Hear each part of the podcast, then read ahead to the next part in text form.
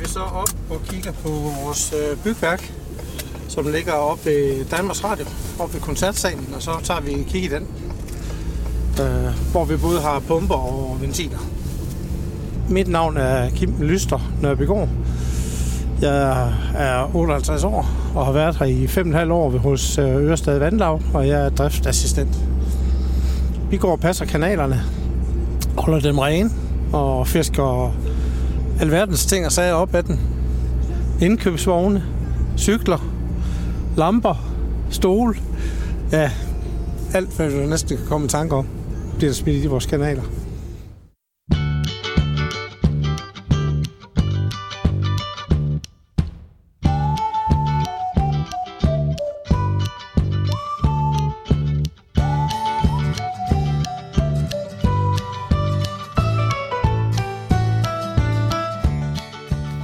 Til Stemmer fra Amager.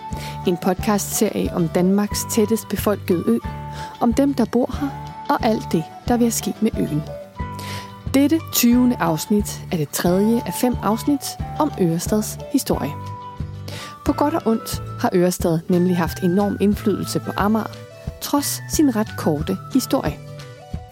Og jeg er gået sammen med en lokal historiker, Kirsten Flores, om denne serie. Mit navn er Maiken Astrup. Velkommen.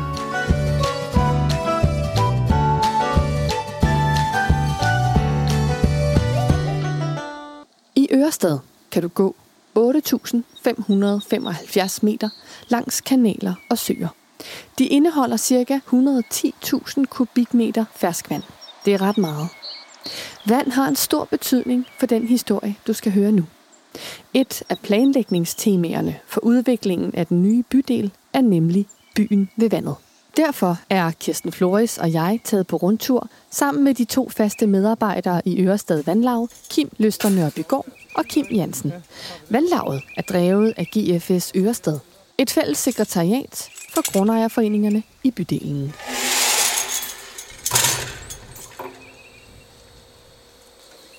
Må jeg kravle ned? Ja, det må du i hvert fald komme ned. Vi står nær kaskaderne ved Universitetskanalen. En kanal formet som en trappe, vandet konstant risler nedad, som ligger mellem DR og koncertsalen. Imens Kirsten ser på, kravler jeg ned ad en stige for at se på et bygværk, som ligger et par meter under jorden. Dernede står Kim Jansen. Han er driftsleder i Ørestad Vandlag. Den skal jeg gøre med. Den er varm. Jamen, det er jo så vores øh, recirkulationsbygværk ved kaskaderne ved DR. Og der er den der pumpe, der står og kører øh, om dagen, øh, slukket om natten. Så sparer vi lidt strøm. Og hvor mange af den her slags rum har I? Ja, vi har vel øh, 11, men ikke lige så store. Det her det er det største. Han forklarer mig, at et bygværk er en pumpestation, som kan pumpe vand fra en kanal til en anden. Alle kanaler og søer i Ørestad er forbundne med rør under jorden. På den måde kan de hele tiden justere vandmængden i de enkelte kanaler. Bygværket er måske 6 kvadratmeter og med en god ståhøjde. Et par tykke rør løber igennem rummet, og der er en konstant summen fra anlægget. Her går Kim og Kim ned cirka en gang om måneden for at tjekke, at alt er, som det skal være.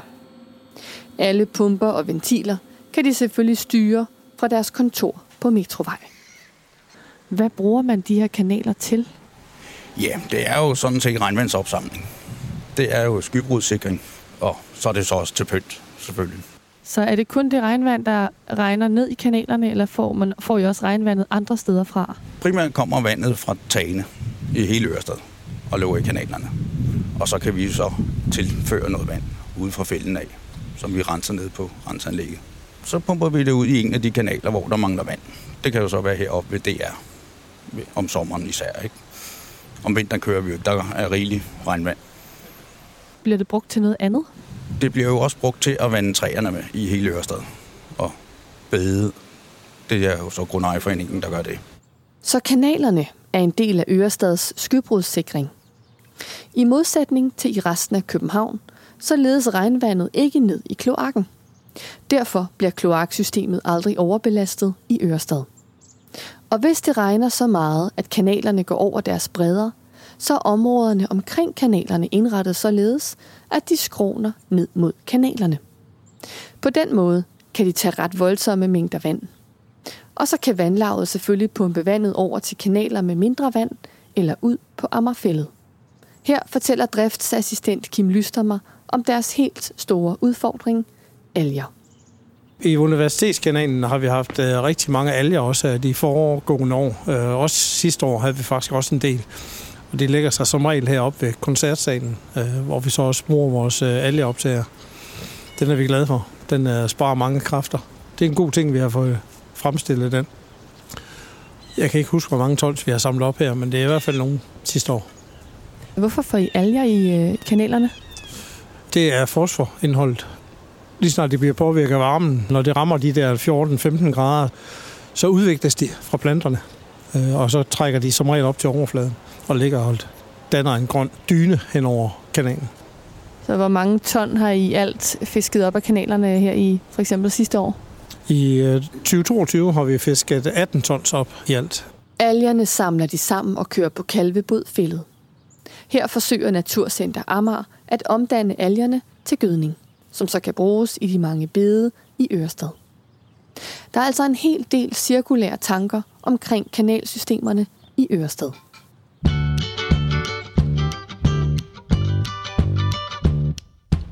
De to første afsnit i denne miniserie om Ørsted handler om hele forhistorien.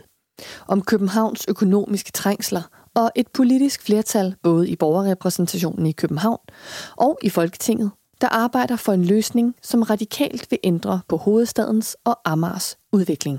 Dette tredje afsnit handler om det store planlægningsarbejde, om tankerne bag udformningen af den nye bydel, om masterplanen.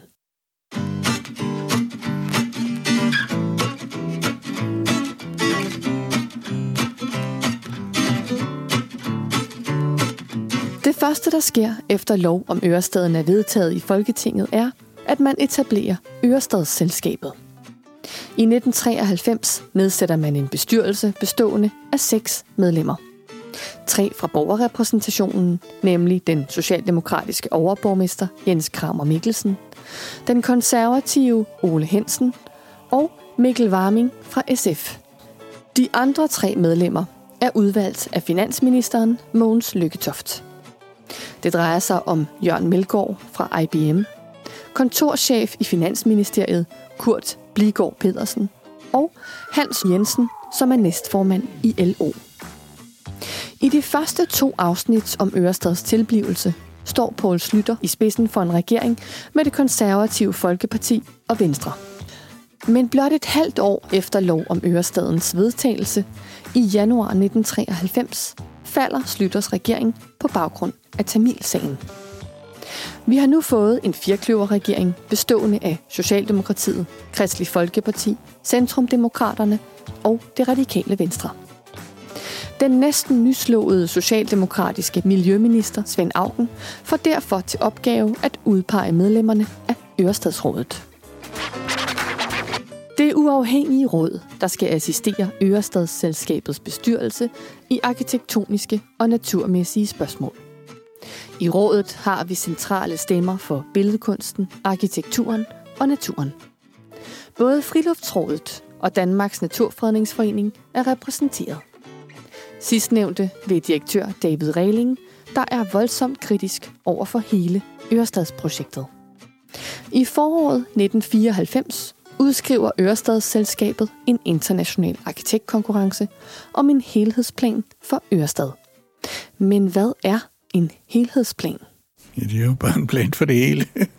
At man dels tilrettelægger det, der i fagsprog hedder en overordnet struktur, altså at der er en tydelig angivelse af, hvordan skal byen organiseres overordnet, men også netop overordnet, at der meget gerne må være nogle fortolkningsmuligheder, at man havde tilstrækkelige udsagn om, hvor skal bebyggelsen ligge hen, hvad karakter skal den have, men uden at den sådan set var lagt fast til sidste detalje. Ikke?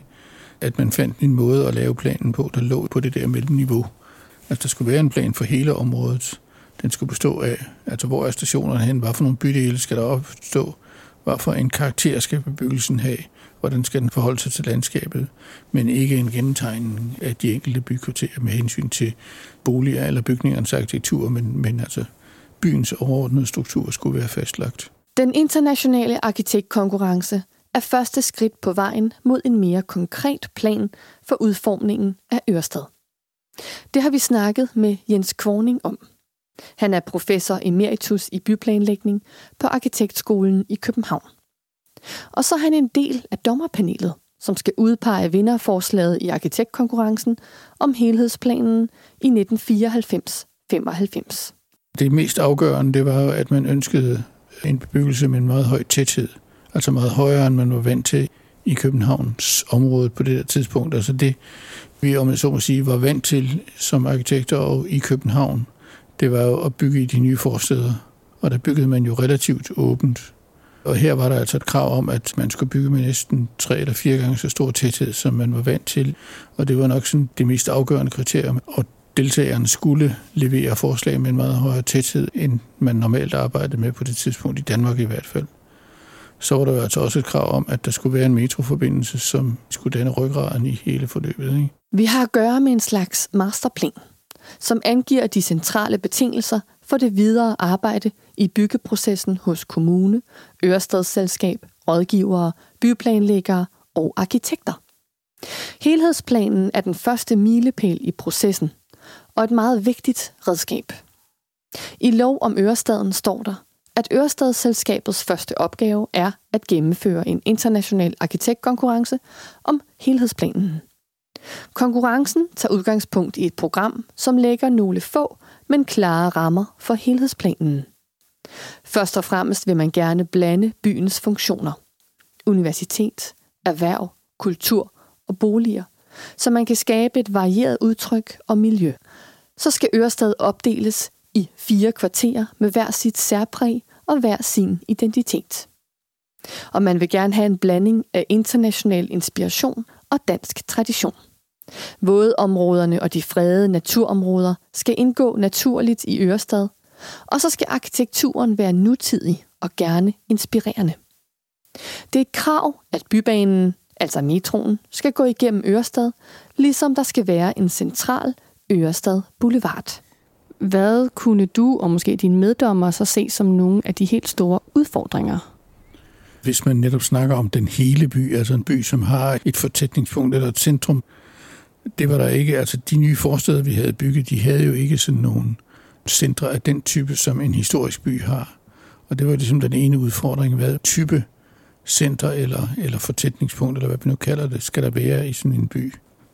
Den anden, det var selvfølgelig, hvordan, hvordan ville man omgås det her flade landskab? Altså, skulle det fejres med sin fladhed, og skulle det fejres med sin mulighed for at muligvis benytte sig af vand? Så det var sådan forskellige elementer eller forskellige muligheder i landskabet, der også blev brugt på forskellige vis i forslagene.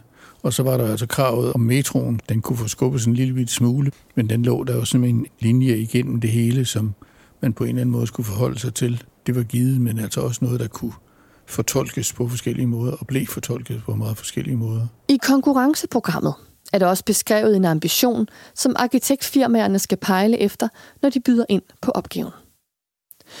Ørestaden skal indeholde et urbant miljø af høj kunstnerisk og miljømæssig kvalitet – som i samtiden kan fungere som laboratorium for nye idéer, og i eftertiden vidne om den stræben, der kendetegnede Københavns planlægning og bybygningskunst i slutningen af det 20. århundrede. De konkurrerende byplanlæggere skal orientere sig inden for en tidsramme, der spænder over fortid, nutid og fremtid. Men som de forrige afsnit allerede har fortalt, så er det ikke et ukontroversielt projekt, politikerne har sat i gang. Det mærker Jens Kvorning også i sit eget miljø. Mange af de etablerede byplanlæggere havde dannet en protestbevægelse mod Ørestaden, sagt, at det var forkert at bygge på den side af København. Altså hidtil der havde Københavns planlægning gået ud på fingerplanen og, og udvidet mod nord, syd og vest langt med fingrene, og det blev betragtet af mange øh, som forkert at udvide på Amager. Man var bange for trafikken over havnen. Dengang var havnen jo ret trafikeret, og bare det at lukke broerne op, det lavede trafikkaos, ikke? Og så man skulle ikke have større belastning af Amager end højst nødvendigt. Dommerkomiteen består af 12 medlemmer. Den socialdemokratiske finansminister Mogens Lykketoft er formand, imens den socialdemokratiske overborgmester Jens Kramer Mikkelsen er næstformand. De repræsenterer begge to bygherren, som er Ørestedsselskabet. Der er yderligere en række politikere fra Folketinget og borgerrepræsentationen, to direktører samt adskillige arkitekter. Blandt andet den internationalt anerkendte spanske arkitekt, byplanlægger og professor på Arkitektskolen i Barcelona, Manuel de Sola Morales. Da arkitektkonkurrencen slutter i september 1994, har dommerkomiteen modtaget 119 forslag fra 17 forskellige lande. Fordi der var så stor spredning i forslagene, så stod vi til sidst med fire forslag. Og det var der sådan en lang diskussion, men udskriveren, altså øverste selskab, accepterede så, at der blev udpeget fire første præmier i første omgang. Og det var sådan set det, vi sluttede med i den internationale dommerkomité. Det var at pege på fire forslag, som var ret forskellige. Altså der var et, der baserede sig på vandet, altså dannede bydele adskilt af søer, det var en, hed Bystrup, og give den identitet af, at, at næsten alle boede ved vand. Ikke? Og så var der et forslag, der arbejdede med et helt andet landskab. En stor bakke og puttede alle de store, de sådan voldsomme bygningsanlæg, et butikscenter, som der faktisk ikke var skrevet i programmet, der skulle være, men altså de forestillede sig, det ville der komme. Det kunne man putte ind i en bakke, og så bygge langs med bakken, så det ville være en helt, helt anden bydel. Altså med et helt, helt andet udtryk, end det vi kender nu, og det man var vant til. Ikke? Det at man kunne dels bygge et nyt landskab, og dels bygge med og i landskabet, som var pointen.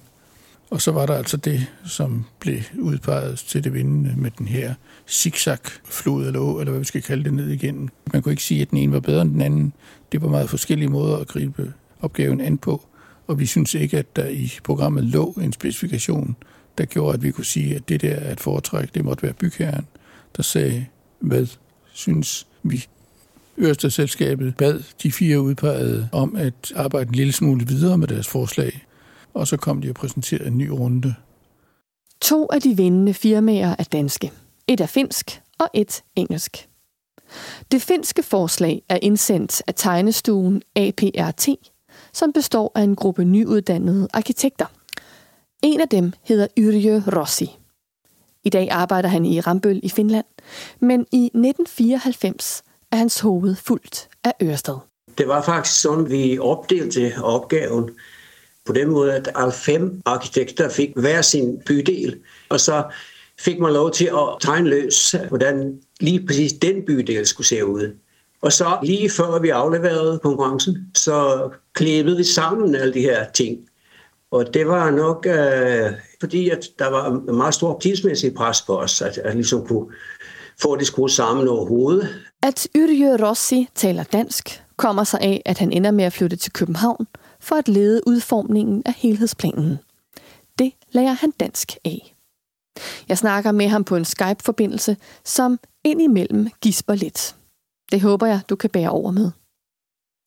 Rossi fortæller mig, at som nyuddannet arkitekt bliver du sjældent eller aldrig inviteret til at deltage i private konkurrencer. Derfor byder du især ind på åbne konkurrencer, som den om Ørestad. Så det gør de selvfølgelig. Vores forslag var jo ret øh, skitsemæssigt faktisk. På grund af, af arbejdsmetoden, som vi har haft, så uh, vores øh, helhedsplaner, de var bare klæbet sammen. Godt nok var ikke forbindelsen øh, ikke helt passet, og man kiggede lidt nærmere på plancherne, så kunne man se, at der var sådan lidt øh, problemer med at få den ene vej til at fortsætte til den anden bydel og sådan noget, fordi det var på grund af, af vores metode at klæbe det sammen. Og da det så var så skitsemæssigt, som det var, så var vi nu klar over, at, at jamen, det er da meget sandsynligt, at vi ikke bliver premieret. Da vi så fik at vide, at vi var en af de vindergrupper, det var stor fest. De præmierede forslag udstilles i Medborgerhuset på Amager i januar og februar 1995. Ørestadsselskabet afholder en række borgermøder og opfordrer amerikanere og københavnere til at fortælle, hvad de synes om de forskellige forslag. Debatten og kritikken vil selskabet tage med i den videre vurdering af de fire vinderforslag. Efter offentlighedsperiodens afslutning bliver de fire vindende tegnestuer bedt om at arbejde videre på deres forslag, skærpe dem, I sidste ende beslutter Ørestadsselskabet sig for at gå videre med forslaget fra den finske tegnestue APRT. Men hvad er det så for en helhedsplan, de finske arkitekter har udviklet, og hvilke tanker ligger der bag? Vi komprimerede, kan man sige, alle de her bindende led, metrolinjen og Ørestads Boulevard sammen. Og det var den forbindelse, der gik fra nord til syd. Og langs den her, så fandt det så selvfølgelig en metrobane, øh, men ellers var det jo frit, hvad der skete hvordan øh, alle de her forskellige øh, bydele øh, så ud, eller hvilken udformning de skulle tage. Der var ikke noget koordinering, som gjorde, at alle bydelene skulle se ens ud fra top til bund. Det var omvendt. Det var faktisk vores idé, at de skulle blive så forskellige som muligt. Yrio Rossi understreger, at selvom der er tydelige forskelle fra nord til syd, så har planen også nogle fællesnævnere. Det, der var vigtigt for os, og det stod sådan set også i konkurrenceprogrammet, var, at man skulle stræve efter en vis bymæssighed. Vi komprimerede vores bydele sammen, sådan at de fik alle sammen mere eller mindre en tæthed, som modsvarede de klassiske historiske bydele i København i sin tæthed. Og der var fidusen så, at vi skulle arbejde med en vekselvirkning mellem landskabet og byen en dramatisering af mødet mellem landskab og by. Ned igennem Ørsted strukturerer de altså husene, så de blander sig med Ammerfællet. Naturen fletter sig ind imellem klynger af boligblokke. Der var stor forskel, kan man sige, i, mellem den nordlige del, universitetsbydelen, som faktisk var i sin tid tegnet af mig. Der kom jeg så med sådan en slynget kanal, der bare liksom løb ind i landskabet og ud igen, som så skulle symbolisere mødet mellem by og landskab. Der var så en helt anderledes stedthed, som var meget mere landskabelig der, hvor man meget klart uh, grupperede al bebyggelse langs de her infrastrukturelementer, der hed bydelskanalen, eller den der slangeformede kanal, og så uh, også den her mere bymæssige kanal, der mod, øh, mod øh, øst, som var meget bebygget, men øh, ellers var der meget landskab imellem i den bydel.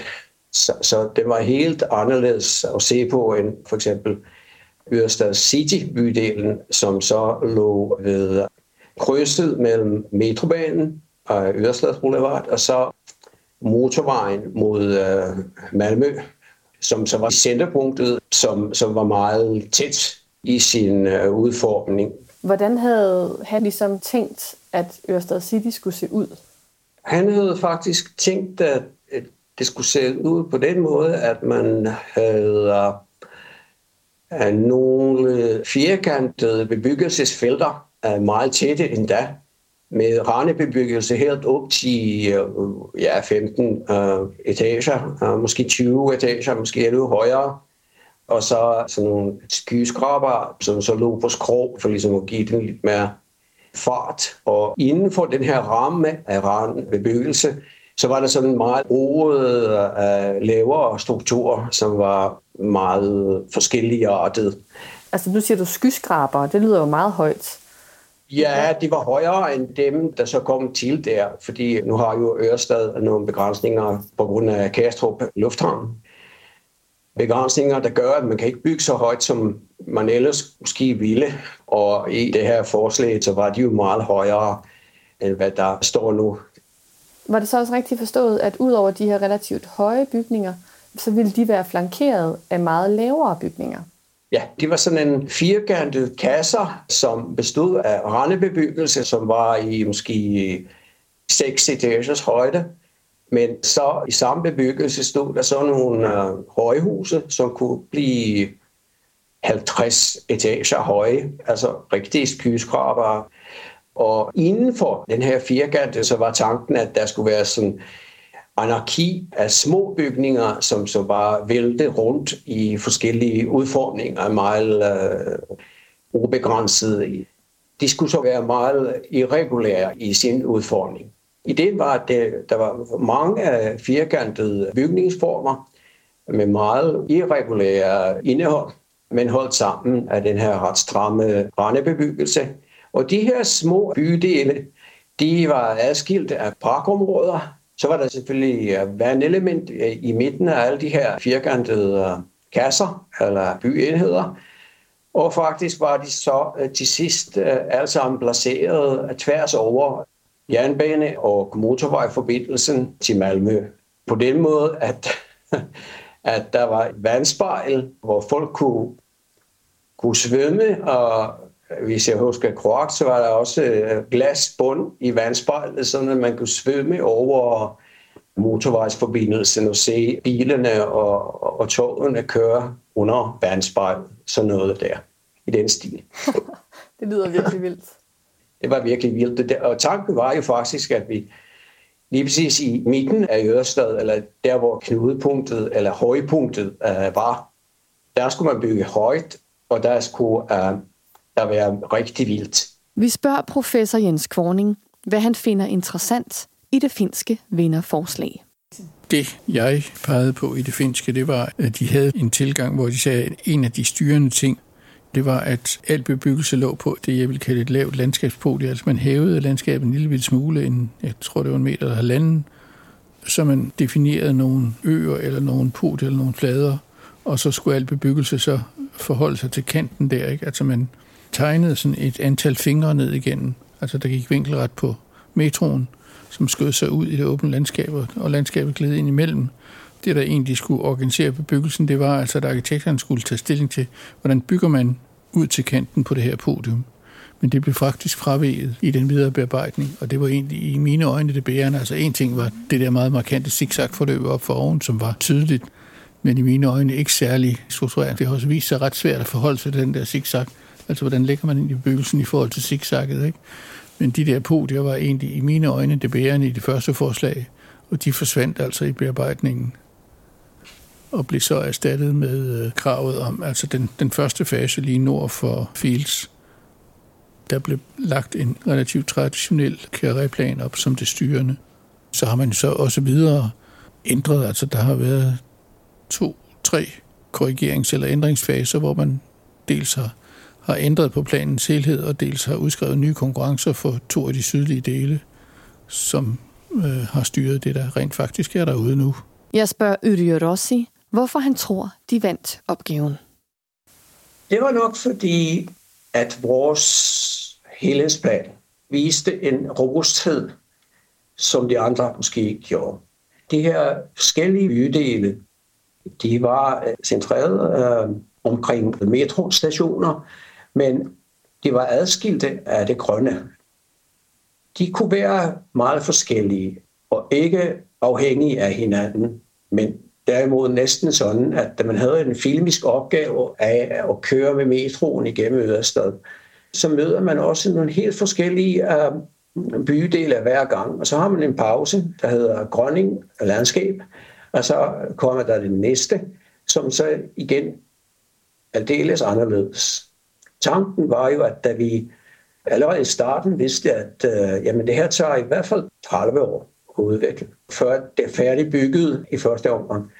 Og det er jo klart, at i, i løbet af sådan tid, så vil der jo ske en masse. Ændringer kommer der mange af igennem planlægningen og konstruktionen af Ørestad. En lind strøm. Så de unge finske arkitekter har gjort ret i at gøre bydelen i stand til at klare ændringer. Men det ligger lidt længere ude i fremtiden. Nu er vi i juli måned 1995.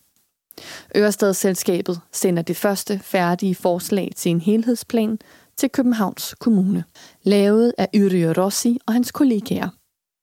Med helhedsplanen følger der en udførlig rapport, som beskriver planen i detaljer. Her fremhæves det finske vinderprojekt blandt andet på grund af den kunstneriske behandling af vandelementet i bybilledet. Forslagets hovednerve er et nord-sydgående vandelement, der begynder som sø på Nytøjhusgrunden, accelererer i nogle kraftige slyngninger syd for universitetet, for derefter at føres gennem de fredede sø- og vådområder og videre gennem en kanal, der til sidst ender i en kileformet afslutning mod syd. Mod nord dannes en markant vandport til hele Ørestaden. Til dette bærende landskabstræk knytter sig isolerede rektangulære byggefelter, der lader fældet og Vestermar få kontakt med den eksisterende bebyggelse. Dette princip skaber både bymæssig klarhed og stor integration mellem by og landskab. Placeringen af Ørestadsboulevarden og banen er funktionel i forhold til planen, og boulevardens forløb beskriver både vandlandskab og bebyggelse på en meget overbevisende måde. Forslaget er artistisk af høj og original kvalitet. Det er robust over for ændringer og anviser byformationer med stor arkitektonisk styrke. Som helhed er forslaget et af de få fremadrettede bylandskabsprojekter i konkurrencen og fremtræder som et aktuelt og professionelt indlæg i byplan- og bybygningsdebatten. I rapporten kan man også læse, at det fremlagte forslag til en helhedsplan er gennemarbejdet ud fra hensyn og holdninger både til natur og arkitektur.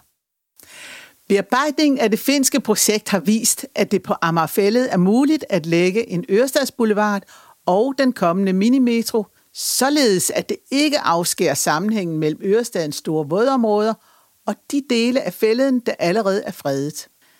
Samtidig betyder det forslag, som Ørestadsselskabet Ørestadsrådet og de grønne organisationer nu er enedes om, at naturarealerne inden for Ørestaden bliver fordoblet, uden at den samlede bebyggelsesrummelighed formindskes. Helhedsplanen indebærer, at det vil være nødvendigt at justere de officielt udpegede vådområder på Amagerfællet. Ørestadsrådet og de grønne organisationer anbefaler den ændring af Ørestadsloven, som er nødvendig for at muliggøre justeringen. Og regeringen og de øvrige partier bag loven er enige om, at dette skal ske i begyndelsen af den nye folketingssamling. Med andre ord er der enighed i bestyrelsen og Ørestadsrådet. De to naturorganisationer, Friluftsrådet og Danmarks Naturfredningsforening, kommer i et af rapportens bilag med en udtalelse til helhedsplanen. Her får du en bid. Danmarks Naturfredningsforening og Friluftsrådet tillægger det selvsagt overordentlig stor betydning, at det sammenhængende naturområde, der nu permanent sikres, bevaret inden for Ørestadsområdet på Amagerfællet, udgør 90 hektar. Der er således tale om en fordobling i forhold til, hvad der var forudsat ved den oprindelige Ørestadslov. Den kanal, der efter forslag blandt andet skal have til formål at sammenknytte vådområderne, giver i sammenhæng med en plejeplan for den samlede natur på Amagerfællet mulighed for at sikre og endda forbedre områdets nuværende biologiske alsidighed. På dette grundlag kan Danmarks Naturfredningsforening og Friluftsrådet derfor anbefale det forslag til lov om ændring af Ørestadsloven, der lægges op til. I december 1995 vedtager et flertal i Folketinget lov om ændring af lov om Ørestaden. Således at helhedsplanen kan gennemføres inden for lov om Ørestadens rammer. Og i juli 1996 vedtager borgerrepræsentationen et kommuneplantillæg, som fastlægger rammerne for den kommende lokalplanlægning i Ørestad. Vi var helt klar over, at det her det bliver ikke bare til sådan et papirsprojekt, men det her bliver virkelighed. Og der fandt man så ud af, at den bedste øh, måde at køre det her videre var, at vi slå sammen med øh, den her store tegnestue, der havde lavet øh, minimetro til øh, Københavns Kommune, det vil sige Korøjer Arkitekter, som var et kæmpe tegnestue på det tidspunkt. Og der lavede vi et joint venture firma sammen med Kårøjer. Og det firma kom til at hedde Arki, eller Arki på finsk, som simpelthen betyder ærke, typiske løsninger. Det er en usædvanlig stor opgave, Arki skal i gang med. En opgave, hvor der kan bygges op til 3 millioner kvadratmeter etageareal i bydelen. Oprindeligt er det planen, at 60% skal anvendes til erhvervsformål, 20% til boligformål og resten til institutioner, kulturelle formål, butikker og service. Man regner med en gennemsnitlig boligstørrelse på 85 kvadratmeter, med plads til både større og mindre boliger. Altså i alt ca. 7.000 boliger. Og med en familiestørrelse på 2-2,5 personer per bolig, kunne man se frem til et indbyggertal i Ørestad på ca. 15.000.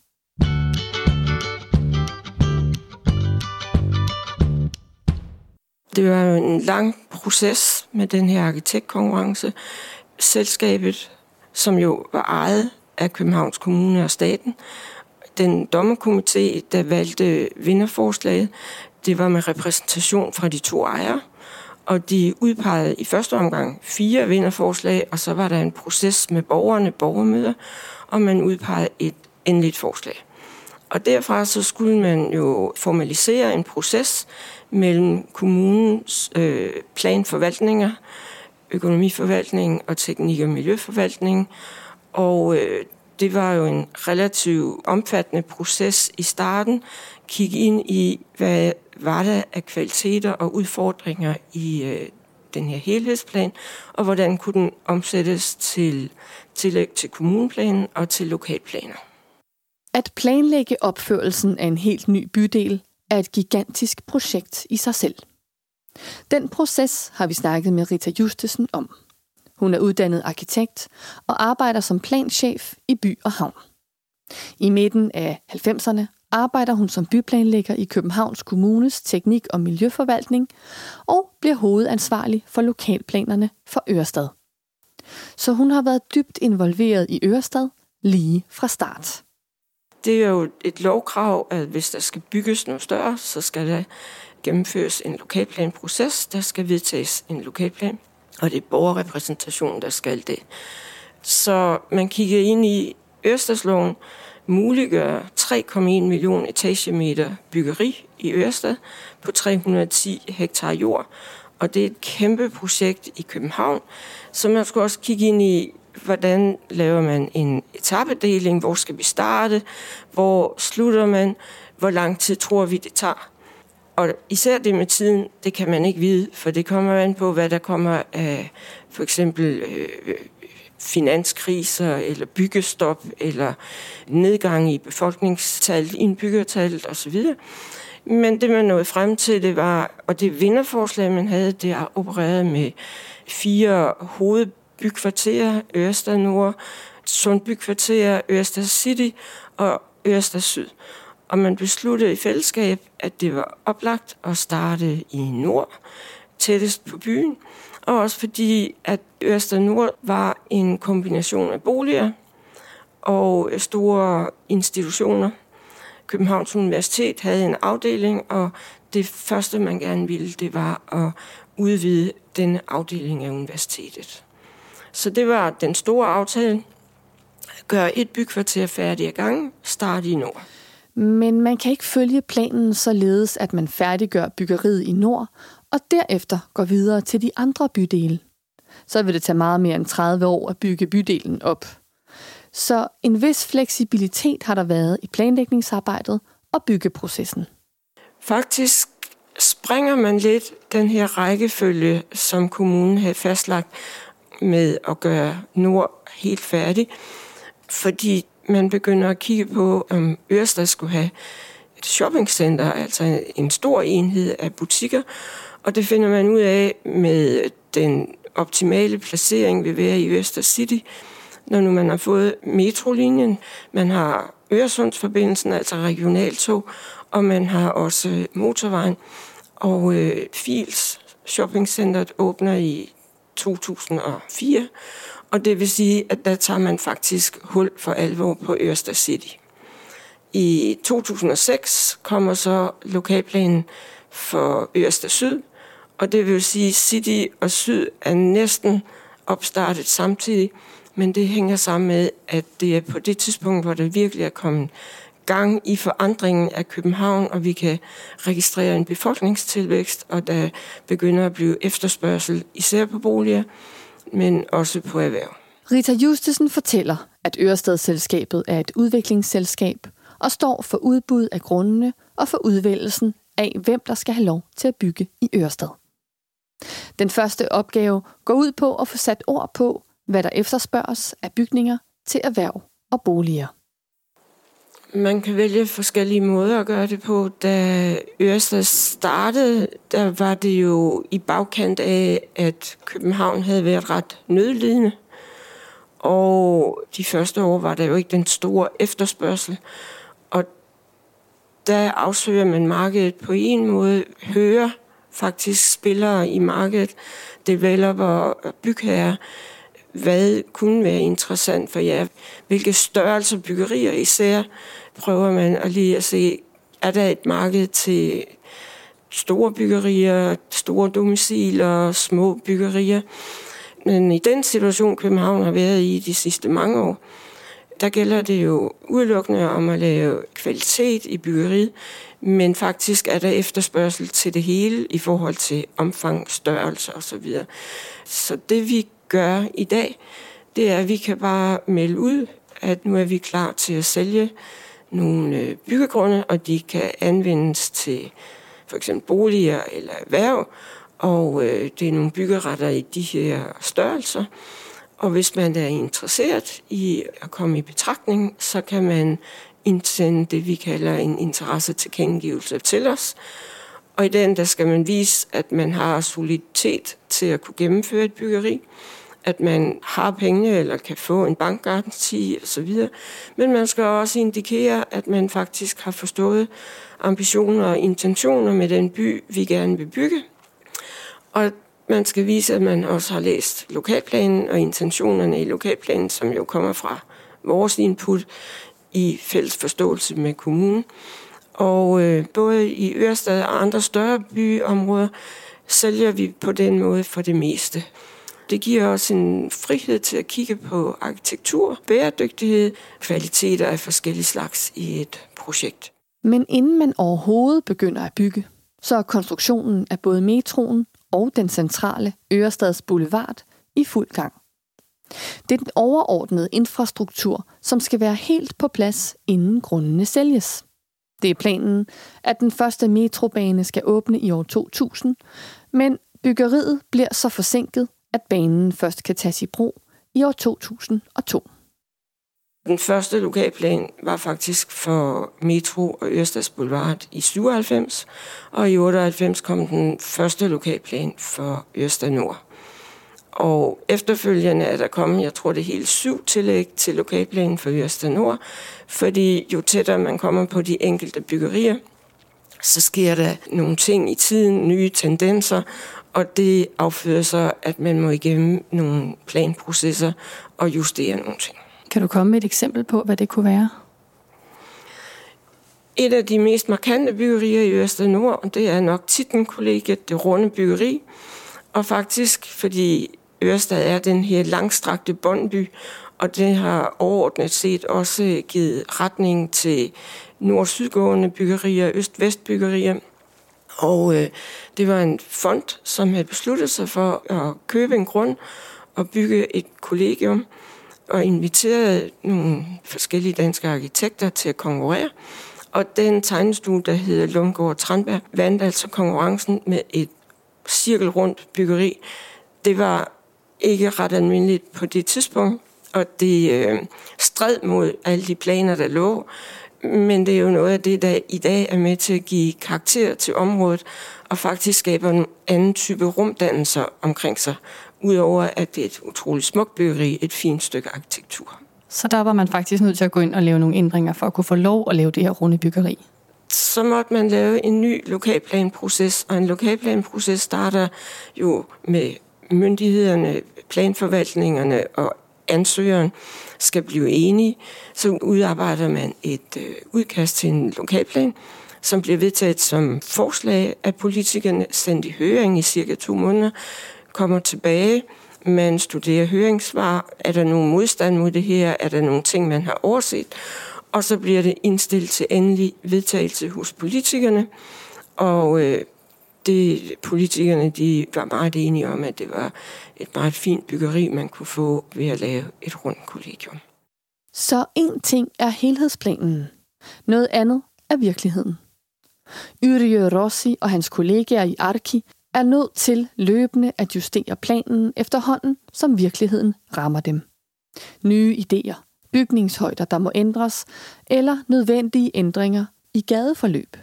Hovedtanken med Ørestadsprojektet var jo, at byen skulle kunne gro ud mod vest fra øst og havne i så direkte kontakt med den grønne element som muligt. Altså de skulle understrege ideen om, at nu kommer du til at bo i en tæt by, men helt ud til naturen. Men serviceret af en meget tæt metroforbindelse ind til byen. Det viste sig så, at det ikke helt kunne holde. Der opstod et behov for at bygge flere veje i nord- og sydretningen end kun Ørestadsboulevard. Der var jo Bella Center derude allerede, da vi startede med processen. Og ved Bella Center var der startet en stump af boulevard, der hed Center Boulevard. Fra Bella Center og ned mod uh, jernbaneforbindelsen var der tænkt, at vi skulle have en ret tæt bebyggelse. Og så viste det sig, at man ikke kunne servicere alle de kvadratmeter kun fra Ørestads Boulevard.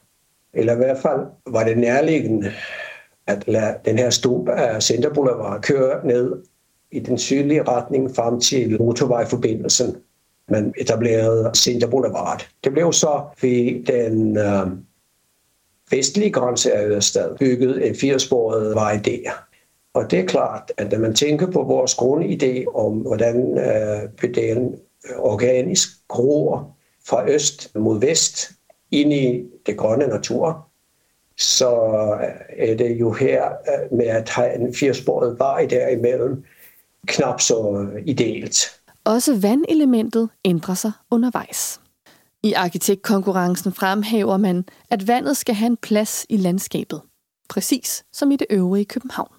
Og det er jo ikke mindst planerne om kanaler i bydelen, det finske forslag vinder arkitektkonkurrencen på. Det viser sig dog mere vanskeligt at gennemføre Arkis oprindelige plan end først antaget.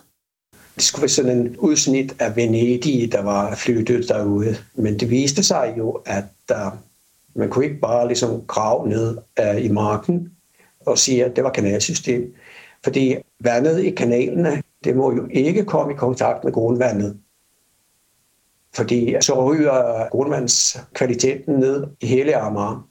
Det grønne element virker jo som noget, der samler regnvand fra tagene, fra vejene.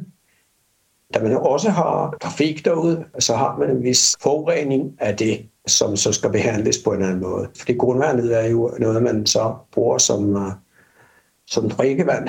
Så der skal en adskillelse til det. Og det gjorde så, at vandelementet blev jo markant dyrere at bygge, end man havde tænkt sig.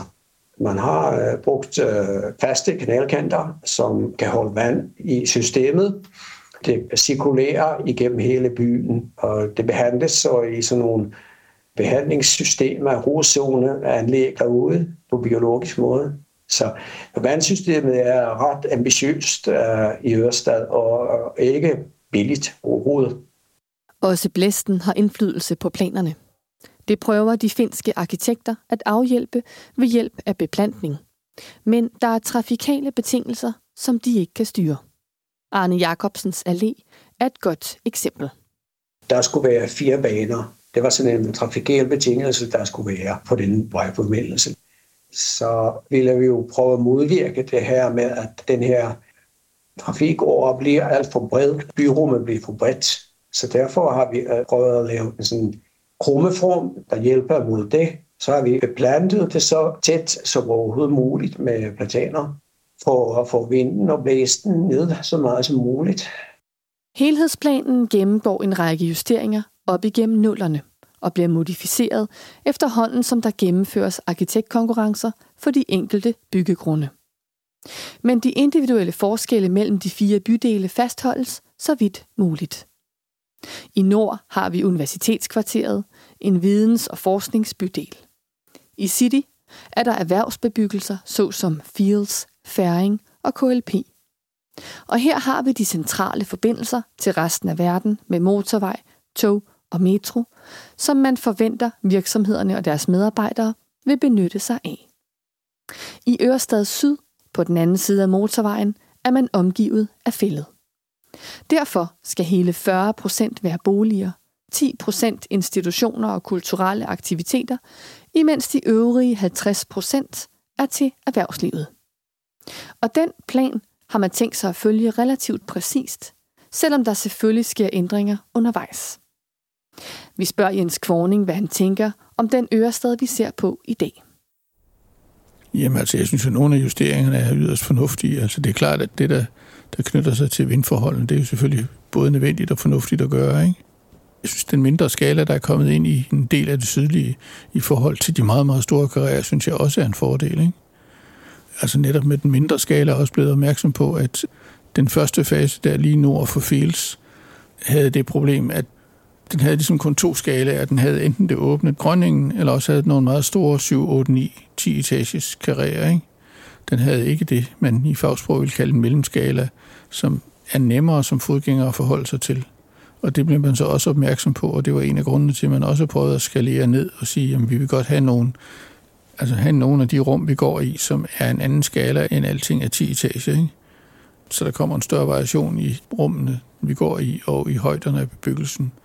Det var klart også en, en ligesom erfaring, der kom undervejs, at man skulle nok have en større variation i, i bygningshøjder og rumdimensioner, end det man havde arbejdet med i den første fase. Der er rum og gader i den sydlige del, specielt lineære, og det der genbrugsmaterialebyggeri, han har lavet, der synes jeg er nogle af de rareste gader, der er dernede. Og selvom man begynder at bygge i flere dele af Ørested samtidigt, så ser Jens Kvorning alligevel en markant forskel og udvikling fra nord til syd. Fordi byggeriet alligevel primært er startet i nord. Og de erfaringer, man har gjort sig deroppe, har man kunnet tage med sig videre sydpå. Gaderne er blevet lidt venligere og lidt nemmere at være i. Der er også kommet i nogle af dem, altså forhaver og sådan nogle ting, som gør, at der kommer sådan nogle nye situationer, ikke? at man går forbi nogen, der sidder i deres forhave, som ligesom er noget andet end at bare gå forbi en glat høj facade.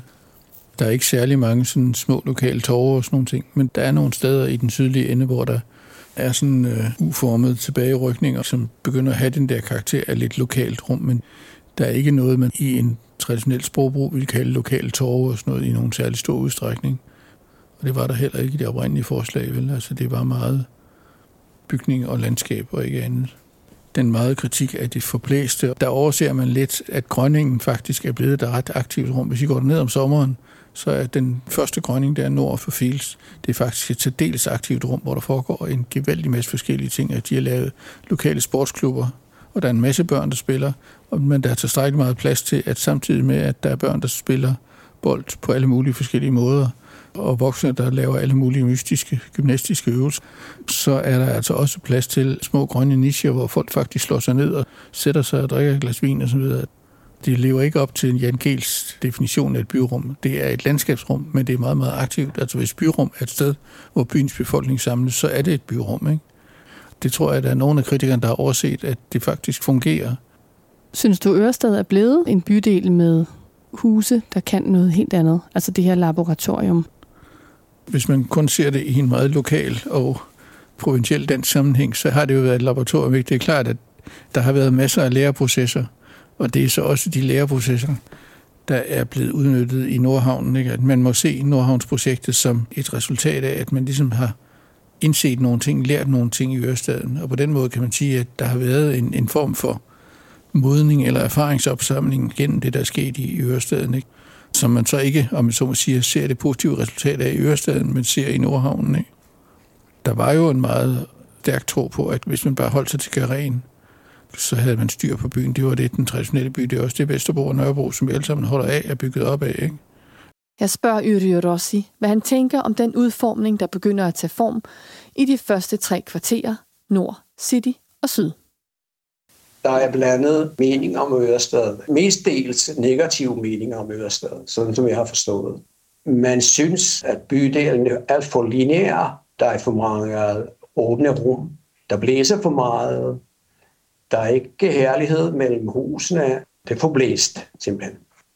Til det kan jeg kun sige, at det er en væsentlig øh, del af Ørestad, den her blæst derude. Det åbne rum er jo en del af fortællingen og en del af, det særlige ved at ligge derude. Den der idé, der jeg er derude og kigger rundt, så synes jeg, at øh, jeg er ret glad for øh, resultatet. Når jeg siger resultat, så er det jo slet ikke færdigt. Det er jo i gang med at udvikle sig hele tiden. Og en fortætning og en bedre brug af byrummene er jo i gang hele tiden. Man tager fat i byrummene hele tiden mere og mere. Det er jo trods alt en rigtig ny udvikling, som kun har nogle få år på nakken. en vis råhed, åbenhed, ufærdig stemning. Den er til stede, men vil forsvinde med tiden. Og Yrjö Rossi følger stadig interesseret med i, hvad der sker i Ørestad. Den her diskussion om overdækningen af motorvejen i Ørestad City, det er jo noget, jeg håber på vil komme videre. Det, det synes jeg selv er en stor sag for oplevelsen af Ørestads bymæssighed. Hvis man kommer af med det her spor, der ligesom fordeler Ørestad syd og resten af Ørestad. Hvis man fik det og lukkede, så var det meget bedre. Ellers kan man ikke i længden modvirke forstads spøgelsen. Jeg har været bange for, at Ørestad ender med at blive en forstad. Forstå på den måde, at det er bare sådan et sted, hvor man ligesom ikke rigtig oplever en bymæssighed, og ligesom at kunne modvirke den her stemning øh, i længden, så tror jeg, at det vil være enormt vigtigt at få øh, lukket det hul der. Fordi så kan man faktisk bygge en tæt by. Det øh, har jeg store forventninger om. Og netop en overdækning af motorvejen er der faktisk en borgergruppe i Tornby og Ørestad, som arbejder intenst på at få gennemført. Støjen fra motorvejen fylder meget hos dem, der bor tæt ved, og mange ønsker sig et parkområde, ligesom det, der løber over motorvejen ved Tornby. Men Rossi vil have meget mere end et grønt område. Han vil have fortættet by, så Ørestad Syd bliver en mere integreret del af Ørestad. Og så bydelen ikke ender som et forstadsspøgelse.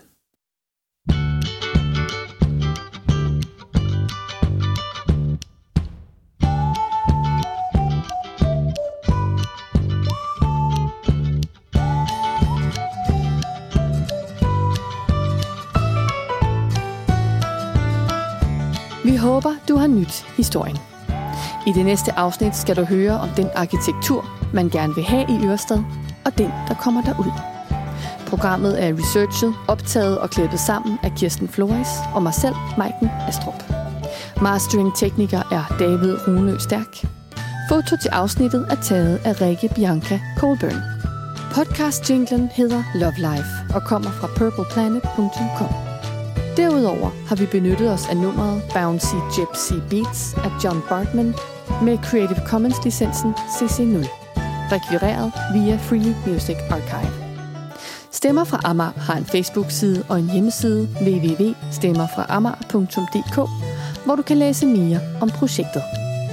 Denne serie om Ørestadets historie har fået støtte af Amager Vest Lokaludvalg og er en del af Copenhagen in Common, København som arkitekturhovedstad i 2023. Og så kommer der en lille serviceinformation. Vi har fået flere henvendelser fra særligt beboere i Ørestad, der påpeger, at det hedder Ørestad og ikke Ørestaden. Det er vi helt med på. Men i 1992 kalder man det lov om Ørestaden. Så den betegnelse bruger vi også, når vi nævner loven. Ellers hedder det Ørestad. På genhør.